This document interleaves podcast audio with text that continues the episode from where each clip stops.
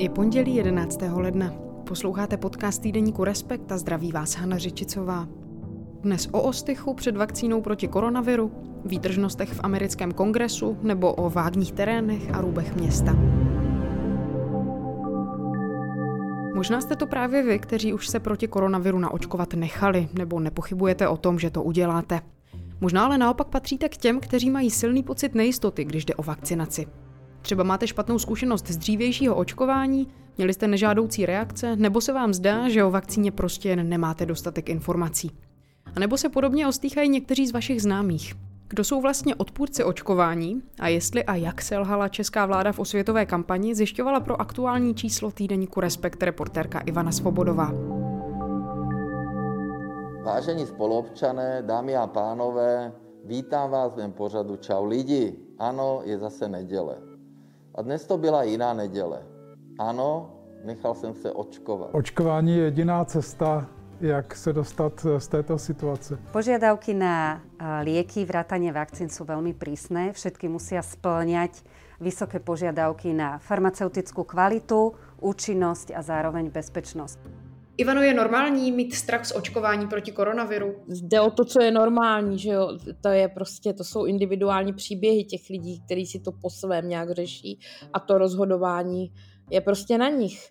Vzhledem k tomu, že mi tady, aspoň z toho posledního prosincového průzkumu, to vypadá, že ani ne polovina lidí se chtěla eh, jít naočkovat, přestože celý ten rok byl ve znamení čekání na vakcínu, tak my jsme se právě eh, jako vydali zjišťovat, eh, co jim brání v tom rozhodnutí, nebo respektive proč se rozhodují se ne, neočkovat. No, pro ně to normální je. Ivano, a jak ty jsi k tomu textu přistupovala, jak si ho psala? Vlastně celý ten článek jsem se snažila zkoumat, jaký jiný recept Eh, mají lidé, kdy, kteří nechtějí lockdowny, protože ty ničí celou tu zemi, společnost a lidi v ní a my nevíme, kolik lockdownů ta země ještě unese, eh, než bude úplně psychicky a ekonomicky na dně. A jediná zbraň proti tomu, jak se zdá, je ta vakcína.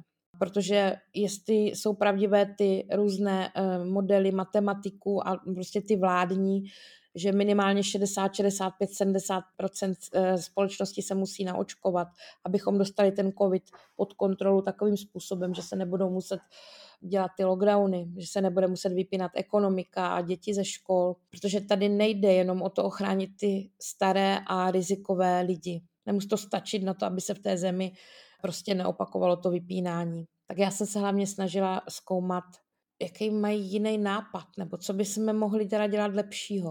A tady samozřejmě celkem logicky ani oni nevědí.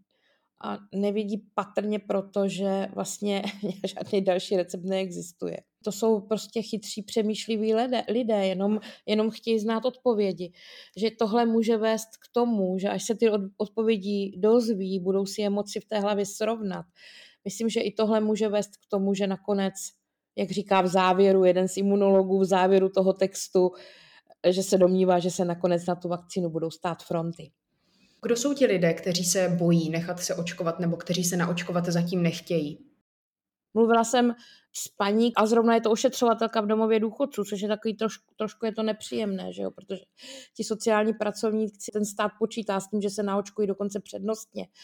A ta, aniž to ví, tak opakuje různé věci, které se dočetla na internetu, nebo jak, když jsem se jí pak ptala, kde k ním přišla, tak říká, no přece na Facebooku. Takže mě citovala prostě, nebo vyprávěla mě dost vyděšeně o videu německého lékaře, který přišel na to, že roušky zabíjejí mozky dětí, ničí, jo. A potom taky mluvila o tom, že ta vakcína prostě e, může být nějak nebezpečná, kolik lidí už na to umřelo při testování, a většina z těch věcí je tak založená na polopravdě, jo, protože skutečně to proběhlo na obrovské množství lidí a někteří lidé, asi já nevím, kolik jich bylo, jako třeba pět, šest, skutečně v průběhu toho testování zemřeli, jenomže zemřeli z jiných důvodů, ne, nezemřeli kvůli té vakcíně.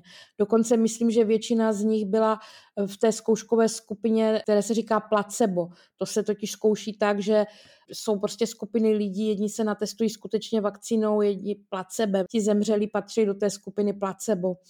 Jenomže tohle to se prostě rozběhlo po těch sítích, všechno je to překroucené a ty lidi, když tohle konzumují, tak mají strach tohle byla jedna z těch paní. Dnes jsme začali očkovat proti nemoci COVID-19 eh, vakcínou firmy Pfizer-BioNTech. Je to nová vakcína, ale dostatečně odzkoušená a považujeme ji obecně za aktuálně jediný možný způsob, jak omezit výskyt této nemoci a tím pádem přestat... Teď hovoříš o paní, která zjevně podlehla nějakým dezinformacím. Nicméně ti lidé, kteří se třeba bojí nechat se naočkovat, často nejsou ti, kteří by byli ovlivněni dezinformacemi. Často tam třeba i v tom tvém článku uvádějí to, že, že třeba jenom chtějí mít větší jistotu, jak bude vakcína působit za několik let od té doby, co se jí nechají naočkovat. Že zkrátka chtějí oni mít víc informací. Ano, přesně tak to je. Skupina lidí, kteří podlehli nějakým dezinformacím nebo je nějak zasáhli, já nevím samozřejmě, jak je velká v těch, co se nechtějí očkovat, ale to rozhodně právě není takhle jednoduché. Spousta lidí zkrátka jenom trvá na tom, že chtějí mít přesné a jasné informace, což bohužel jako v případě téhleté nové vakcíny, jak se jí říká nová, i když ona v podstatě je nová jenom, jenom v, jednom, v jedné své nějaké informaci, jinak ne. Takže jim chybí informace například o tom, na kolik procent bude člověka ta vakcína chránit, jak dlouho ho bude nějak maximálně chránit. Znamená to, že se budeme chodit přeočkovávat znovu, znamená to, že třeba za rok už ta vakcína v mém těle nebude působit tak, jak má, anebo, nebo za pět, ale tohle nikdo neví. Nikdo to neví a nikdo jim nemůže na tohle odpovědět. Zkrátka na některé věci si musíme počkat. Zároveň teda ti odborníci samozřejmě mluví o tom, že v podstatě je to vlastně jedno, nebo jedno, je to víceméně jedno, jestli ta vakcína nás bude chránit rok nebo deset měsíců, anebo možná doživotně. Protože už to, že se teď necháme naočkovat, zkrátka pomůže. Pomůže to zastavit tu virovou nálož kolem nás a i když ten vir nevymítíme, tak my mu zkomplikujeme my mu zkomplikujeme život, my mu silně zkomplikujeme to, aby nás mohl obtěžovat. Jenomže to těm lidem jako nestačí a chtějí vědět víc. A tady musím teda říct, že naše odborné prostředí, na tož ministerstvo zdravotnictví nebo vláda jim tu situaci neulehčují. Dobrý večer, pane Babiši. Můžete vyvrátit ty fámy, že těmi vakcínami nás chcete povraždit? Proč nezasahujete proti dezinformacím, které se na sociálních sítích šíří neskutečnou rychlostí? Já vás zdravím, paní Evo, no musím říct, že jste mě úplně šokovala, teda já nevím, kam chodíte na tyhle nesmysly. No, prosím vás, já nevím, kde čtete ty dezinformace, ale sledujte stránky ministerstva zdravotnictví nebo teďka nový web, co má co Myslíš si tedy, že Česká republika třeba oproti Německu nebo ostatním sousedním státům zanedbala nějakým způsobem osvětovou kampaň a podobně? Česko naprosto zanedbalo kampaň, naprosto. A já myslím, že už během prosince mělo být co nejvíc jasno. Ti lidé měli vědět, nebo my všichni jsme měli vědět, nějak uh, jako ty základní údaje o tom a ne to někde lovit, lovit to. Myslím, že ta kampaně je naprosto zanedbaná. Ona teda se jako rozběhne, že jo, to ministerstvo zdravotnictví ji chystá, už má nějaký rámec na to udělaný, měla by se rozběhnout snad od února, ale já myslím, že to teda je trestu hodně pozdě. Protože ten nedostatek informací samozřejmě eh, vytváří prostředí, ve kterém ty obavy bují imunolog řekne něco, vakcinolog řekne něco trošku jiného, například není zhoda v tom, jestli ti, co to prodělali, tak část té odborné veřejnosti tvrdí, že už se nemusí očkovat, že už vlastně to v sobě mají ty protilátky, ale silnější skupina odborníků říká, no to ne, potom na očkování budete mít daleko lepší tu imunitu, ta vaše imunitní odpověď bude silnější. No a teď ti lidé prostě uh, v tom tápou. Jo. A tohle mělo být vyjasněno co víme o tom, jak dlouho to bude trvat, eh, ta ochrana, co víme o nežádoucích účincích, protože ano, to je vel, velmi důležitá otázka, protože eh, lidé především mají obavu z toho, že eh, jak říkají, ta vakcína se vyvinula příliš rychle. Normální vakcína se vyvíjí 10, 15, 12 let a než se odzkouší a než jde do oběhu tuhle informaci mají a neumí si to přesně srovnat s informací, že nám tady začal uh, koronavirus ve Wuhanu někdy před rokem a my už máme nastavit paži na nějakou vakcínu. Ta představa, že ta vakcína vznikla na koleni někdy před rokem, se začala dělat od nuly, ta je úplně zkreslená. Ten základ té vakcíny vyvíjela se třeba několik dekád, myslím, že kolem 20 let. Hledalo se, jak do toho zasadit právě ten dílek, který nás ochrání proti tady tomu novému koronaviru. A myslím, že tohle to jsou tak základní informace, které by ti lidé měli už v tuhle chvíli v nich mít jasno, ale nemají. Zároveň eh, součástí těch informací, které by lidé měli dostat a už je měli mít, je to, že bylo to děláno na vzorku, já nevím, 40-46 tisíc lidí, jako testováno tím myslím. Ty zkoušky byly opravdu precizní, ty testy nebylo žádná fáze jejich nebyla vynechána. A zároveň prostě obvykle, když se vyvíjí vakcína, tak eh, je problém shánět ty peníze, což hodně zdržuje samozřejmě tu výrobu a ten vývoj. A jsou tam v tom prodlevy. Ale tady v tomhle případě samozřejmě všechny státy se mohly jako přetrhnout, aby do toho dali co nejvíc peněz a proto to taky šlo tak rychle. A zároveň ten proces toho schválení těch vakcín, aby dostali ten certifikát, aby to prošlo prostě vším, čím to projít má, to je velmi, velmi přísná věc. A byla přísná i v tomhle případě. Jo. Že ti odborníci říkají samozřejmě, eh, jako ne, že by nebyly žádné vedlejší účinky. Můžete mít třeba teplotu, můžete mít třas eh, chvilku. A z hlediska těch dlouhodobých, čehož se hlavně lidé, hlavně lidé bojí, že prostě za pět let se ukáže, že jim to něco udělalo s tělem, tak říkají, že i tohle umí rozpoznat a že tady se nepředpokládá, že by to mělo mít nějaké dramatické vedlejší účinky. Ale tohle zkrátka ti lidé neví, chytají ta slova, věty odborníků, jiných odborníků, dělají si z toho nějakou vlastní konstrukci a není to jejich vina. Myslím, že je to jednoznačně vina ministerstva zdravotnictví, která tady tu vysvětlovací pravdivou, ale srozumitelnou kampaň, kde ten stát a ti odborníci mluví pravdivým, ale nějakým jednotnějším hlasem, ale který všechno obsáhne, že tohle měli, tohle prostě zanedbali. Vlastně se tady teď sama v tom podcastu postarala o takovou malou osvětovou kampaň. Když si tady tyhle ty informace říkala lidem, se kterými si mluvila, uklidnilo je to aspoň trošku? Myslíš si, že si třeba dokázala je přimět k tomu, aby svůj názor netřeba nutně přímo změnili, ale aby se nad tím třeba zamysleli jinak? No, tohle jako nebyla moje snaha, ani jako nemůže být, já nemůžu lidi přesvědčovat, já jsem je zkrátka vyslechla a vedla jsem s něma tu debatu o tom. V rámci níž jsem jim tyhle věci říkala samozřejmě. Jenomže eh, ano a je pravda, je pravda, že třeba jedna ta respondentka říkala, no ale uh, už nevím, u které té informace řekla, no, tak tohle slyším poprvé, to by mě mohlo jako, to by mě vlastně mohlo přesvědčit, jo. Jako já vlastně nepředpokládám, že bude ten nezájem tak vysoký. Já myslím, že až se to zkrátka stane normou, že se tady očkujeme, takže se ten zájem těch lidí zvýší. Jo. Že to časem bude postupovat a vlastně s tímhle počítají teda i odborníci, ať už sociologové, anebo, anebo právě ti imunologové. Že se tohle stane, ale uvidíme. Nejen vakcíně proti koronaviru, ale celkově otázce pandemie se věnujeme pravidelně a přehledně třeba na našem webu Respekt.cz. Stejně tak americkým prezidentským volbám. Kandidáta Joe Bidena už kongres potvrdil jako vítěze těchto voleb. To nicméně donedávna nechtěl pochopit nejen Donald Trump, ale ani část jeho příznivců výtržníků, kteří minulý týden vtrhli do budovy kapitolu. Jak se k situaci staví veřejnost, jak se k ní staví Trump a co by pro něj znamenal druhý impeachment, pokračují redaktorka Bára Chaloupková a kolega Jiří Sobota. This is treason. This is treason. This is insurrection. This is rebellion. Period. I have heard people po těch středečních výtržnostech sociálními sítěmi proletěly naštvané výroky mnoha lidí a obecně se na různých českých i zahraničních spravodajských serverech hodně řeší přístup policie a zvláštních jednotek. Tyhle ty středeční výtržnosti často srovnávají s loňskými protesty Black Lives Matter, kdy byly policejní zásahy označené jako přehnané.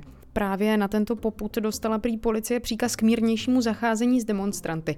Jak vy tu situaci v kapitolu čtete?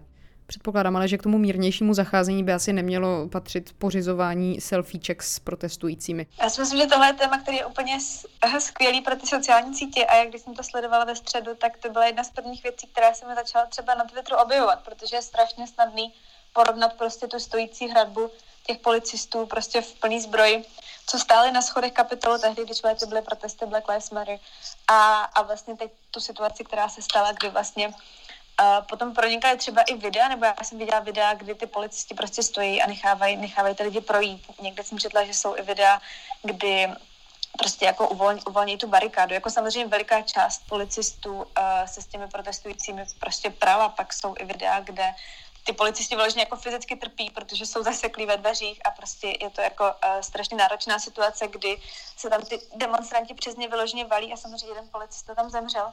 Nicméně tohle si myslím, že bude právě obrovský téma, který se bude muset nebo mělo by se uh, vyšetřit, jak je možný, že tam vlastně ty bezpečnostní složky tak selhaly, protože tam nejde o to, že by se měli chovat k demonstrujícím hezky. Oni samozřejmě jako se chovali jako nějak strategicky v okamžiku, kdy oni už do toho kongresu pronikli a tehdy samozřejmě jako museli kalkulovat s tím, že nechtějí, nechtějí prostě nějakou střelbu spousta těch lidí měla zbraně a ta situace v tu chvíli, kdy oni byli uvnitř, už byla jiná. Ale to, že oni se tam dostali, to podle mě vůbec není otázka toho, chováte k demonstrantům hezky nebo ne.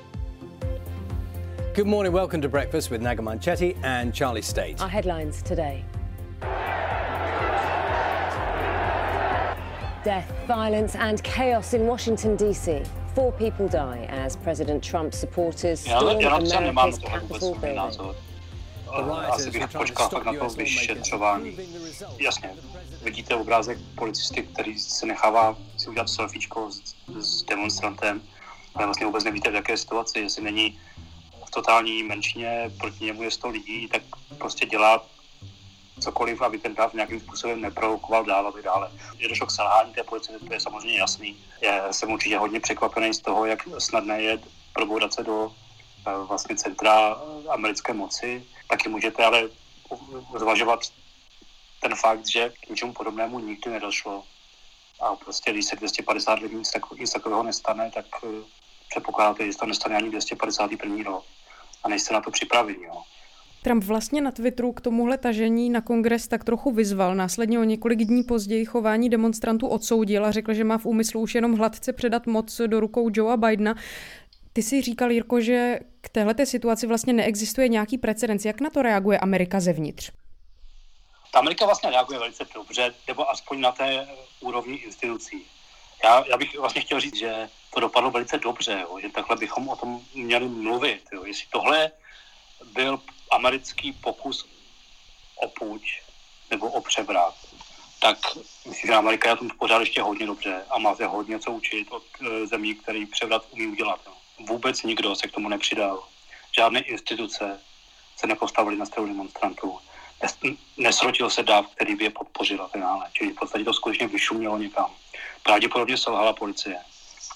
Takže jestli se vrátíme k té otázce, jak na to reagovala Amerika, tak Amerika ta oficiálně na to reagovala tak, že se s tím velice rychle v, v řádu několika hodin vypořádala. A jestli tohle byl nejzásadnější útok proti americké demokracii, jaký si někdo pamatuje, tak ta demokracie je pořád hodně silná. Já si myslím, že to postavilo hodně do defenzivy ty lidi, kteří předtím, vlastně jak ty konspirační teorie, tak vlastně to, co Trump chtěl, to, to, to přepsání těch výsledků voleb nebo minimálně jejich zneuznání, tak že to všechno ty lidi postavilo do defenzivy. Kongres se vlastně vrátil k tomu, co ten den měl dělat a to je potvrzování těch volebních výsledků. A tam vlastně samozřejmě jako eh, jednoznačně pod vlivem těch událostí část těch eh, poslanců změnila názor, nicméně velká část těch názor nezměnila. Ale myslím si, že ale všichni jednoznačně odsoudili to násilí. Takovou chvíli prostě nejde říct nic jiného, protože i ty lidi, kteří podporovali ty Trumpovy výroky a vlastně byli ochotní a potom hlasovali proti potvrzení těch volebních výsledků, tak oni všichni se vlastně jako ohání, že jejich zájmem je, jsou spravedlivé, férové volby, že vlastně chtějí dohlednout na legitimitu volebního procesu a vlastně se zaštiťují všemi těmi jako vznosnými cíly. A to je prostě v jasném protikladu s násilným jako napadením a vyrebováním kongresu. Takže v tu chvíli nikdo z té jako politické garnitury i té na straně Trumpa nemohl udělat nic jiného, než to odsoudit. Poslední, kdo to odsoudil, byl Trump sám. Of course, this is not just a, a, a shameful behavior by President Trump. It is a shame in front of the world. Uh, it is an embarrassment in front of the world. Někteří politici a političky z řad republikánů dokonce Trumpa vyzývají k předčasné rezignaci na funkci. Co by třeba tohle to způsobilo, kdyby to nakonec udělal? Jakože to pravděpodobně neudělá, nebo co myslíte? Trump to určitě neudělá, to, to myslím, že víme. Trump tvrdí, že vyhrál volby s, dramatickou, s dramatickou převahou a že mu ty volby byly ukradeny, takže on určitě nepřizná, že by udělal cokoliv špatně a že by ho odstoupil. Druhá možnost je, že by ho odvolal viceprezident v součinnosti s částí vlády a částí kongresu. K tomu myslím, že se taky neschyluje a ani se nejsem jistý, že by bylo dobré, kdyby se k tomu schylovalo. A další možnost je, že, ho, že teda bude odvolán, nebo že e, nastane další pokus o impeachment, který se nepodaří. A myslíš si, že tohle by třeba mělo smysl se o to aspoň pokoušet, anebo by to třeba mohlo znamenat ještě nějaký větší rozštěpení v americké společnosti? Tam, tam se schyluje, nebo zdá se, že ten poslední vývoj je takový, že ten impeachment má několik částí. Nejdřív proběhne v dolní komoře kongresu, ta pak předá ten výsledek do horní komory, do senátu, který funguje vlastně jako by takový ústavní soud v tu chvíli a rozhodne o tom, jestli je prezident vinen nebo ne. A tam to vypadá v této chvíli, že proběhne ta první část, to znamená, že dolní komora, kde mají, eh, kde mají demokraté převahu, skutečně ten impeachment jakoby provede, ale nepředá ten výsledek té horní komoře, aby neodvedla pozornost prostě od inaugurace Eh, od inaugurace Bidena a umožnila mu normální nástup do úřadu. A je možné, že, nebo teď se o tom tak píše a mluví, že by ta druhá část toho impeachmentu proběhla až třeba 100 dní poté, co Biden nastoupí do úřadu. To znamená, že prezident by samozřejmě normálně úřadoval, ale mělo by to zpětně ten výsledek, že by nikdy v životě nemohl kandidovat do žádné veřejné funkci ve Spojených státech. Já možná jen dodám, že je to vlastně uh, až jako surreální, že loňský rok jsme začínali impeachmentem a, a letošní rok jsme měli opět začínat impeachmentem a opět Donalda Trumpa. Už naposledy, Váro. Už naposledy, už nikdy, no. Ale asi je to nereálný, ne? nebo já si myslím, že prostě dvě třetiny v Senátu se nenajdou, i když se vlastně jako veřejně to podpořili i někteří republikánští senatoři, ale jsou to jednotlivci. Hele, Báro, ale já si nejsem ani jistý, jestli by to bylo dobré. Já jako, si taky nejsem jistá, jestli by to bylo No, jakože v tuhle chvíli, jako je, hraje se o několik dní, tak já samozřejmě nemám úplně, bo nikdo z nás samozřejmě neví, co se děje v zákulisí a jestli nemají informace o tom, že Trump jakoby v uvozovkách něco ještě chystá. My víme, že probíhaly konzultace mezi demokraty a vlastně armádními špičkami, aby on byl izolován od eh, jaderných kódů a aby prostě nemohl využít své funkce velitele ozbrojených sil. Já myslím, že v tuhle chvíli není příliš reálné, že by ještě byl schopen něco skutečně vyvolat. A potom je otázka, jestli má smysl tu situaci dál hrotit vlastně a, a místo, aby se všechno soustředilo už na ten ozdravný proces a na ten nástup Bidena a, a vlastně novou éru, tak aby se to všechno znovu vracelo a všechny ty bitvy se přehrávaly znovu. Nejsem si jistý, jestli by to mělo nějaký smysl. The whole number of electors appointed to vote for President of the United States is 538. Within that whole number, a majority is 270. Joseph R. Biden Jr., of the state of Delaware has received 306 votes. Myslíte, že bude mít tady tahle ta situace dohru v Americe přímo? No podle mě na to se dá koukat dvěma způsobama a jeden je, že je to poslední jakoby vyvrcholení odcházení Donalda Trumpa, poslední záchvěv prostě tady Trumpismu. A, no a druhý pohled je, že a, a tím pádem tenhle ten pohled by znamená, že konec a Amerika se přesně přesune do nějaký jako směřlivější fáze. Na druhé pole je, že to je teprve začátek nějakých problémů, který Ameriku budou sužovat, ať třeba pravicový extremismus, prohlubování těch opravdu odlišných světů a realit, v kterých američané žijou. A to si myslím, že na to nemůžeme odpovědět teď. Já nevím, jestli je úplně, jestli bych byl takový pesimista. Myslím, že Amerika prostě normálně prožila nějaký klíčový okamžik. A ukázalo se, že je docela pevná. Já bych fakt tohle na tom zdůraznil. Tady celý rok vycházely traktáty, dokonce vyšla kniha o tom, jak je možné vlastně snadno, nebo v úvozovkách snadno, využít vágnosti ústavy k tomu, aby člověk nebo prezident, aby nerespektoval eh, výsledky voleb a tak dále. Tak panoval kolem toho strach, eh, kloužili tady černé scénáře. Nic z toho se nenaplnilo. A když už došlo k takové, k tomuhle tomu nešťastnému vyvrcholení, podstatě Trump zůstal naprosto osamocen a ten systém fungoval tak, jak má. Jako já, já, jako já nechci to nějak takovat na růžovo, samozřejmě ty scény, které se tam odehrávají, byly ohavné. E, ten dav se tam choval příšerně, ale to byl prostě darabující dav, který neměl vůbec žádný cíl, neměl žádné konkrétní požadavky a neměl nejmenší šanci na úspěch. To je, myslím, že nejdůležitější možná e, na tom vůbec. E, to, co to opravdu přinese jako možná trvalé, je změna chování e, technologických firm a sociálních sítí. Tam nevíme, co z toho vyplyne. Protože to, co udělal Apple, to, co udělal Google, to, co udělal Twitter, Facebook, v posledních hodinách, to nemá obdoby a před to už není, od toho už není cesta zpátky. Tam se zásadně, tím, že oni vlastně mu vymazali, vymazali mu ty jeho účty, eh, zrušili alternativu, téměř zrušili alternativní pravicovou eh, sociální síť Power. Tam je úplně jasný, že tam se budou přepisovat pravidla hry a to může být pro budoucnost Ameriky nebo celý, vlastně celého světa eh, mnohem eh, větší dopad, že jeden nepodařený nebo spackaný útok proti kongresu poštvané Donaldem Trumpem. Se slovním spojením městská divočina už jste se asi setkali. A asi už mnohokrát.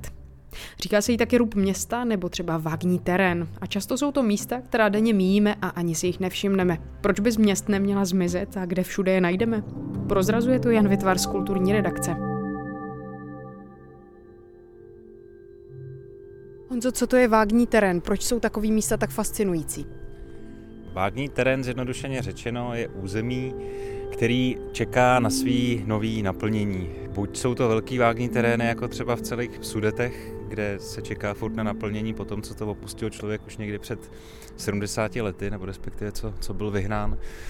A nebo je to spíš městský prostředí, to je to to vlastně, proč se ten vůbec termín vymyslel, protože ve městech je taky spousta volných ploch opuštěných eh, lidma a vlastně přemýšlí se, co se s tím může dělat. Je to hrozně zajímavý území tím, že vlastně nabízí strašně volného prostoru pro kreativitu lidskou a můžete tam dělat cokoliv. No a co se tam teda dá dělat? Co je to cokoliv? Co se nejčastěji v takových místech dělá? Teď se nacházíme v Praze, v Karlíně na Rohanském ostrově. To je vlastně taky, dá se říct, vágní terén. Rohanský ostrov je úplně ideální příklad vágního terénu. Je to území, který sloužilo dřív jako přístav kdysi, pak, se, tak, pak tady byly sklady, pak tady byla železniční vlečka, pak tady byly továrny. Vlastně nic z toho už tady dneska není, zmizelo to. Z poloviny už je to dneska zastavený. Začalo se tady stavět po povodní v roce 2002, ale vlastně vzniklo, ještě furt tady je spousta volné plochy, kde rostou obrovský stromy, kde roste tráva, kde roste kde jaký křoví a vzácný byliny, kde se honí zvířata divoký. A vlastně tohle to všechno zmizí za nedlouho, protože se to zastaví, bude to velký developerský projekt a vlastně celá ta, divočina zmizí, možná až na pár chráněných stromů. Dneska vlastně odborníci říkají, že bychom tyhle ty území měli se o nich přemýšlet dřív, než se rozhodneme zastavit a vlastně přemýšlet, jak využít ten jejich potenciál, kdy se tady dá dělat cokoliv. Teď, když tady stojíme, tak tady ještě furt jsou sídlí přístav, který vlastně nabízí možnosti, můžete tady grilovat, můžete tady hrát volejbal, můžete tady dělat leda. Co jste tady běží zrovna kolem zajíc, mimochodem krásný a nevymýšlím si. a prostě je to tady jako možnost fakt dělat cokoliv. No tak až tady bude to nová výstavba, tak se to dělat už přestane moc dělat a napsal jsem teď velký text o vágním terénu, který je založený na první opravdu vědecký odborní práci, která na tohle téma vyšla. Je to taková velká knížka, která vyšla v akademii, jmenuje se Město na Ruby a vlastně zkoumá právě tyhle ty vágní terény, včetně Rohanského nábřeží, co by se s nima dalo dělat chytřejc nebo proč jsou tak důležitý. Tuhle tu knihu napsalo asi, pokud se nepletu, 18 autorů v čele s antropologem Radanem Haluzíkem. Co jeho konkrétně na vágních terénech tak strašně fascinuje? No, on je sociální antropolog, takže vlastně ho zajímá právě jako vlastně to střetávání toho uh, uh, lidského potenciálu vlastně se svým okolím. Mimochodem on vyrůstal na sídlišti, myslím, že na Jižním městě který tehdy vlastně bylo jedním velkým obrovským vágním terénem, protože když to postavil bolševik v 80. 70. letech, tak vlastně kolem toho nechal spoustu volného území s tím, že se nikdy dopracuje, takže tam zůstaly obrovský haldy zeminy, eh, stavební stroje, stavební materiál, vlastně děcka si v tom hráli a využívali jako spontánně tohle vágního terénu mnohem radši než nějakých jako unifikovaných dětských hřišť. A on vlastně vychází z tohohle, z této své vlastní osobní zkušenosti a ze zkušenosti těch ostatních autorů, že vlastně kdykoliv se jim do, eh, do života jako promí, eh, někdy postavil takovýhle vágní terén, tak zjistili, že to je prostě úplně skvělé místo, se kterým se dá něco dělat. Takže je zajímá tohleto. Oni třeba ukazují právě, jak ten Rohanský ostrov jako eh, se může využívat ne podle toho, že vám někdo říká, jak to máte využívat, jako je tady samozřejmě cyklostezka, ale je tady ještě kolem té cyklostezky taky třeba volného prostoru, spousta pro ježdění divokým na, na, na horském kole. Až se to zastaví, tak tady zůstane ta cyklostezka nebo nějaká třeba speciální trať, ale už si nebudete moc vybrat, co byste tady jako tak chtěli spontánně dělat. Takže vlastně celá ta knížka je motivovaná tímhletím a samozřejmě z pohledu biologů a ekologů i tím, že vlastně jako ta divočina ve městě hraje strašně důležitou roli. Teď, když tady běží ten zajíc, že jo, tak to je prostě něco, o čem budeme pomalu jako vyprávět jenom našim vnukům, že jsme to někdy viděli, kousek vlastně od Národního divadla a pak když to tady nebude, tak prostě ten člověk bude ochuzený o tu zkušenost. Jsme v České republice, to znamená, jsme v posttotalitním státě. Najdeme taková místa, takové vágní terény i v zemích, které takovou historii nemají? Vágní terén víceméně jako e, najdeme kdekoliv. Ten termín samotný se vymyslel vlastně ve Francii Eh, kde, když se zbouraly hradby kolem města v 19. století a v 18. století, tak vlastně vzniklo spoustu najednou uvolněné plochy, která se dala využívat jinak než k vojenským účelům. A tehdy se začal zkoumat vlastně, jak tyhle ty vágní terény taky přitahují lidi, kteří jsou v nouzi, bezdomovce, eh, lidi, kteří prostě tam vyhazují odpad a tak. Eh, takže o tom se jako vždycky přemýšlelo i na západě. Na východě máme tu zkušenost teď o to větší, že, že opravdu jako potom, co se zaprvé zhroutila totalita, čím vzniklo spoustu volných ploch ve Berlíně, třeba území kolem berlínské zdi, tak potom se souvisejícím globalismem a e, vlastně ztrátou těžkého průmyslu, zaplať pambu za ní, tak vlastně tady vzniklo spousta, spousta volného prostoru v Praze, těle těch prostorů je ještě teď spousta. Tím, že bohužel vlastně my na rozdíl od toho západu jsme to tak jako velmi rychle tyhle ty volné plochy e, pustili z rukou, vlastně ať už šlo o města, ať už šlo o český dráhy, ať už šlo o ty firmy, které je vlastnili předtím, vlastně rozprodali se soukromým eh, developerům, který mají s tím samozřejmě občas i ušlechtilé myšlenky, ale především je, jim jde o to, to jako okamžitě vytěžit z toho co nejvíc jako vlastně peněz. A ta města bohužel dneska mají jako velmi malou eh, šanci s tím něco měnit, zasahovat do té podoby.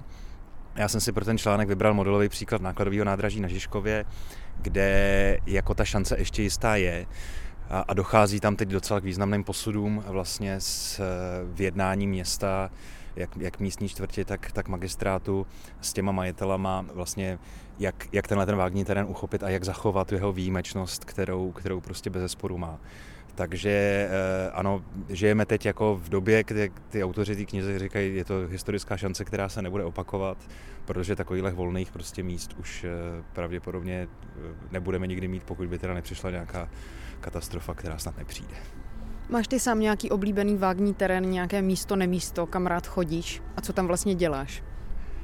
No, já mám vlastně z Prahy nejradši vágní místa, protože jezdím často na kole a vlastně většinou ta trasa si vždycky tak vybírám, že jako ona přirozeně vede docela dost často kolem vágních terénů, protože ty cyklostezky vznikají vlastně na nějakých uvolněných vlakových vlečkách nebo bývalých tratích, eh, neudržovaných pozemcích, kde se jako rýsují, takže člověk jako si neustále těch vágních terénů kolem sebe všímá. A eh, já mám rád právě to nákladový nádraží, kde jsem prostě posledních dejme tomu deset let docela dost sledoval, jak se, jak se mění z takového rušního prostě industriálního prostředí až v současný vlastně úplný klid, úplnou divokou přírodu. A, a samozřejmě, že by mě mrzelo, kdyby v těch následujících pěti letech, kdy se tam plánuje zástavba, tak by vlastně tohleto celé zmizelo, ale jako podle toho, co jsem zjistil, tak vlastně i ty úředníci se dneska snaží dělat docela dost pro to, aby se to úplně nestalo.